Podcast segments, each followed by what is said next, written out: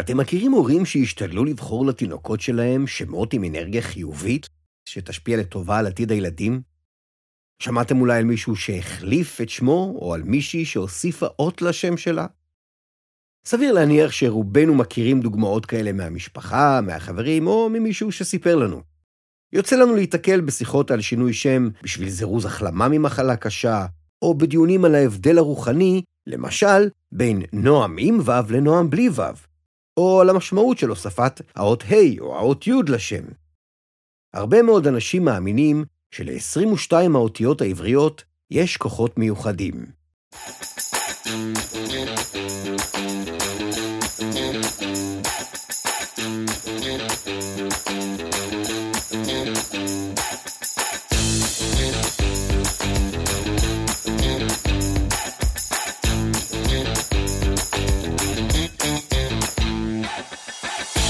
היי, אני גדי ואתם מאזינים לעץ הדעת. הפודקאסט שבו אנחנו מנסים לענות על שאלות מעניינות שרובנו שואלים את עצמנו מדי פעם, ושלרוב אנחנו לא מקבלים עליהן תשובות מספקות. אתם מוזמנים לחפש אותנו בפייסבוק ולשלוח לנו שאלות משלכם.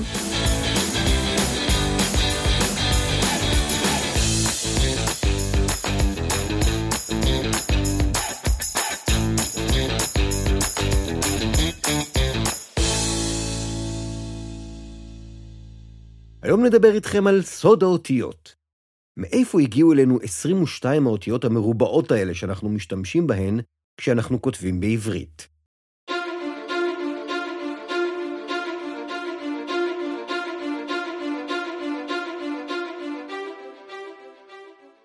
אחד מיסודות הדת היהודית הוא הרעיון שאלוהים נתן את התורה למשה בהר סיני ושהאותיות העבריות קדושות.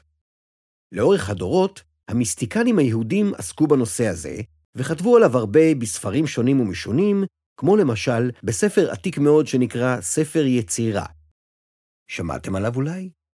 זה ספר מיסטי קצרצר שמישהו כתב מתישהו במהלך האלף הראשון לספירה, שמתואר בו איך אלוהים ברא את העולם באמצעות 10 ספירות ו22 אותיות.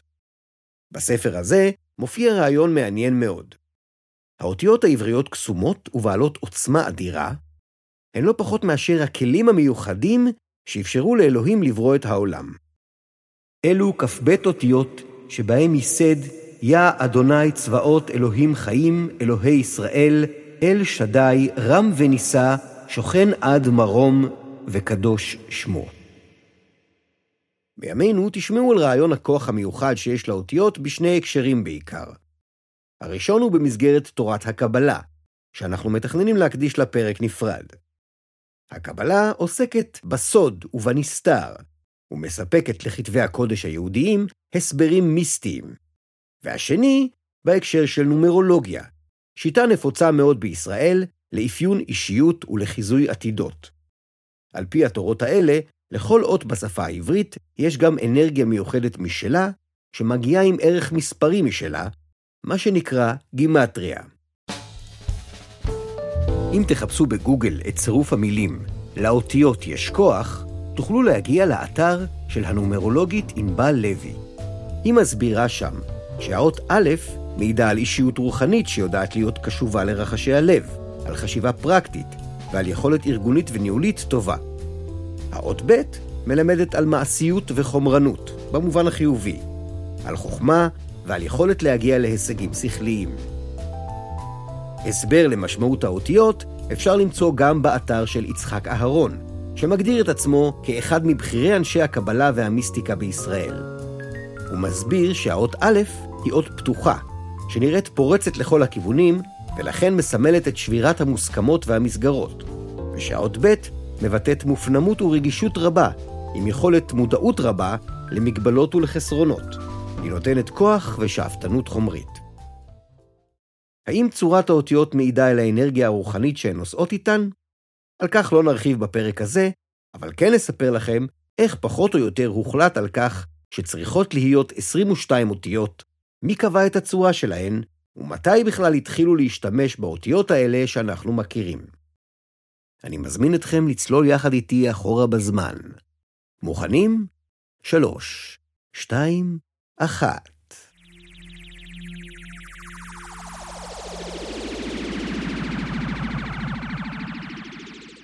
בני האדם חיו באזור המזרח הקדום כבר לפני עשרות אלפי שנים.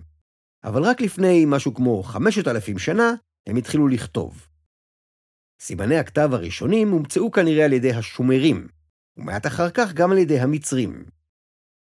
אלה היו סוג של ציורים, כשכל ציור סימל מילה אחרת. יכול להיות שראיתם תמונות של פפירוסים עם כתב החרטומים המצרי, או של לוחות חרס עם כתב היתדות השומרי. במשך כמה מאות שנים, שיטת הכתיבה השתנתה ושוכללה, גם על ידי המצרים וגם על ידי שאר עמי האזור. לאט לאט סימני הכתב הפכו למופשטים יותר ויותר, עד שכל ציור כבר לא סימל מילה שלמה, אלא רק את הייצור הראשון שלה.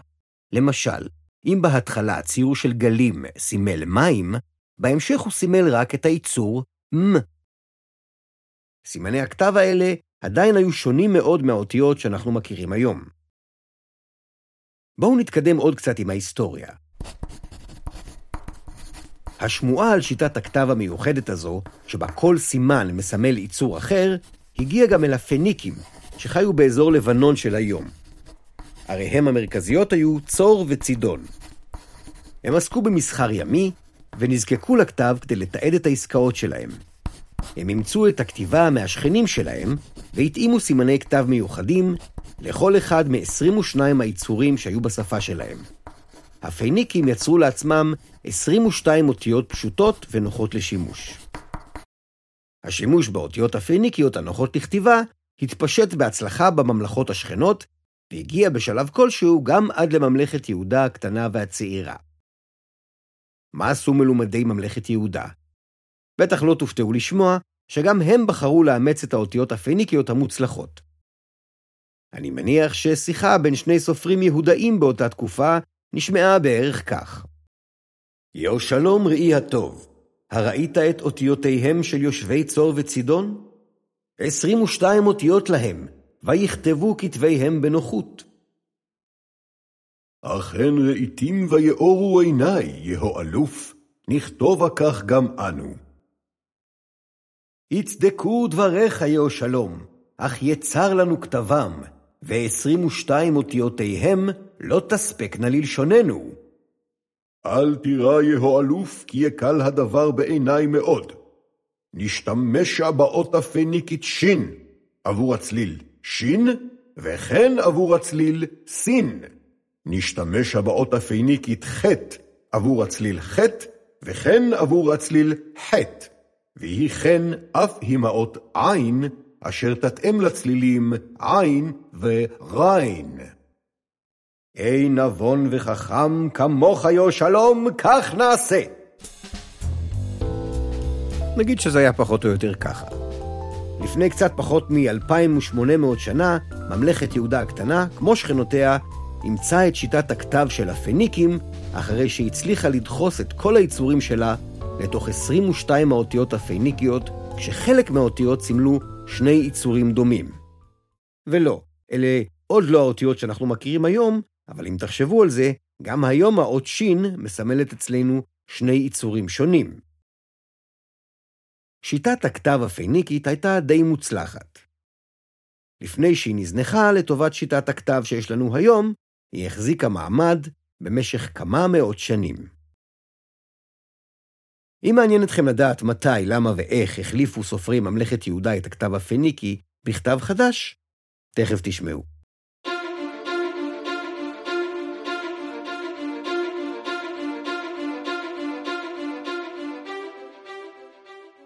היו לא מעט ממלכות שאימצו את 22 האותיות הפניקיות.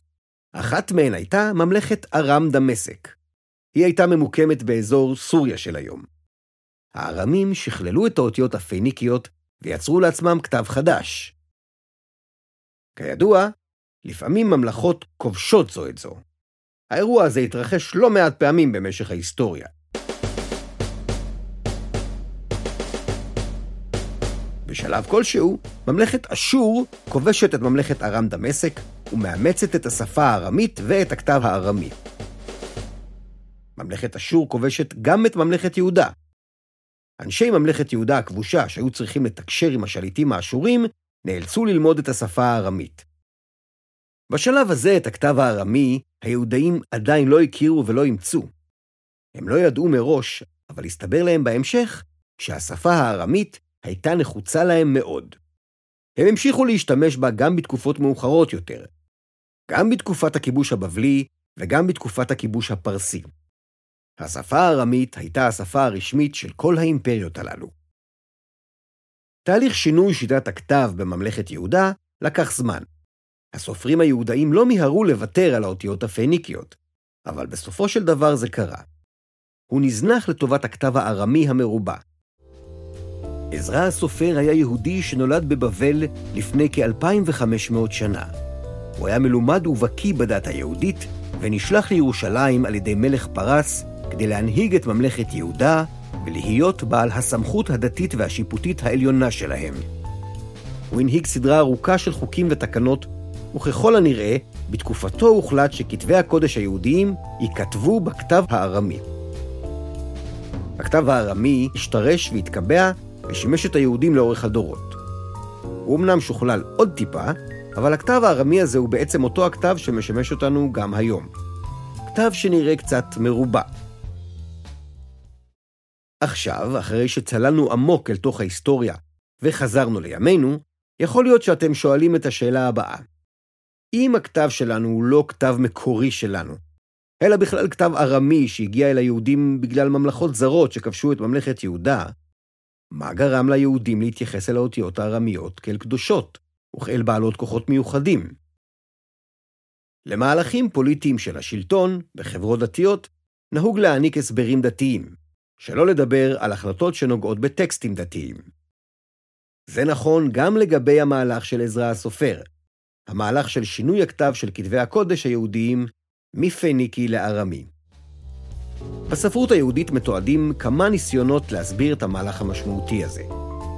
לא נתעכב עליהם, אבל נציין שההסבר הדתי שהתקבל בסופו של דבר, ושעדיין מקובל גם בימינו, הוא שהתורה ניתנה למשה בסיני בכתב המרובע הקדוש, ושבשלב מאוחר יותר, בעקבות חטאי העם, הכתב המרובע נשכח על ידי היהודים והוחלף בכתב הפניקי, ושבימי עזרא הסופר התורה חזרה להיכתב בכתב המקורי המרובע. דיברנו על מקורן של 22 האותיות שלנו, אבל יש עוד משהו שעוד לא ממש הבהרנו. אם הממלכה נקראה יהודה ותושביה היו יהודים, למה לשפה שלנו היום קוראים עברית? בשביל לענות על השאלה הזאת, צריך להתעכב קודם על השאלה, החל ממתי התחילו לקרוא לשפה של היהודים עברית? בתנ"ך יש הבדל בין המילים יהודי ועברי. המילה יהודי מתארת את מי שגר בממלכת יהודה, והמילה עברי מופיעה מעט מאוד, בדרך כלל במשמעות שלילית, ויש חוקרים שחושבים שמדובר בשם גנאי לאנשים בעלי מעמד חברתי נמוך, שגרו באזורים מסוימים בארץ כנען. עכשיו אולי קצת נבלבל אתכם. נסו לעקוב אחרי ההסבר. השפה של היהודים נקראת בתנ"ך יהודית או שפת כנען. מאוחר יותר התחילו לכנות אותה לשון הקודש. לעומת זאת, לכתב הארמי המרובע שאומץ בימי עזרא הסופר ונחשב לקדוש, היהודים קראו כתב אשורי. למה אשורי? הזכרנו את זה שהכתב המרובע פותח אומנם על ידי הארמים, אבל אלה שאימצו אותו והפיצו אותו היו האשורים. מכיוון שהכתב הזה שימש את האשורים כשהם כבשו את ממלכת יהודה, היהודאים כינו את הכתב הזה כתב אשורי. ודווקא הכתב הפניקי הקדום שנזנח זכה לכינוי כתב עברי, כינוי שכנראה לא נחשב יוקרתי במיוחד. אז השפה היהודית נקראה לשון הקודש, והכתב היהודי נקרא כתב אשורי. מתי זה השתנה? השנים חלפו והאופנות השתנו. הכינוי עברי, שהיה בעבר לא אופנתי במיוחד, קיבל משמעות ניטרלית, והפך עם השנים לשם נרדף ליהודי. בערך לפני 2300 שנה, אחרי שיהודה נכבשה שוב, הפעם על ידי אלכסנדר מוקדון, אפילו היהודים עצמם התחילו לכנות את לשון הקודש שלהם, בכינוי החדש, עברית. מאז חלפו כבר מאות שנים. מתישהו במהלך השנים האלה, הכינוי כתב אשורי איבד את הפופולריות שלו. הסיבה לזה די ברורה. קל והגיוני הרבה יותר לומר שהשפה העברית נכתבת באותיות שנקראות על שמה, עבריות. לסיכום, מתי ואיפה הגיעו אלינו 22 האותיות המרובעות שאנחנו משתמשים בהן? לפני כ-2500 שנה, מתקופת עזרא הסופר, או בעצם מהאשורים שימצאו את האותיות של הארמים, שפיתחו את האותיות של הפיניקים, שפיתחו את האותיות הכנעניות, שפיתחו את הסמלים המצריים. את השאלה, האם צורת האותיות מעידה אל האנרגיה הרוחנית שנושאות איתן, נשאיר למקובלים ולנומרולוגים, או לכם, לשיפוטכם. זהו, זה היה הפרק השלישי של עץ הדעת. אני גדי לוי, הפרק נכתב והופק על ידי יהודית זוהר, ועורך הסאונד היה איתי אהרון. תודה שהאזנתם. נשמח לקבל מכם תגובות.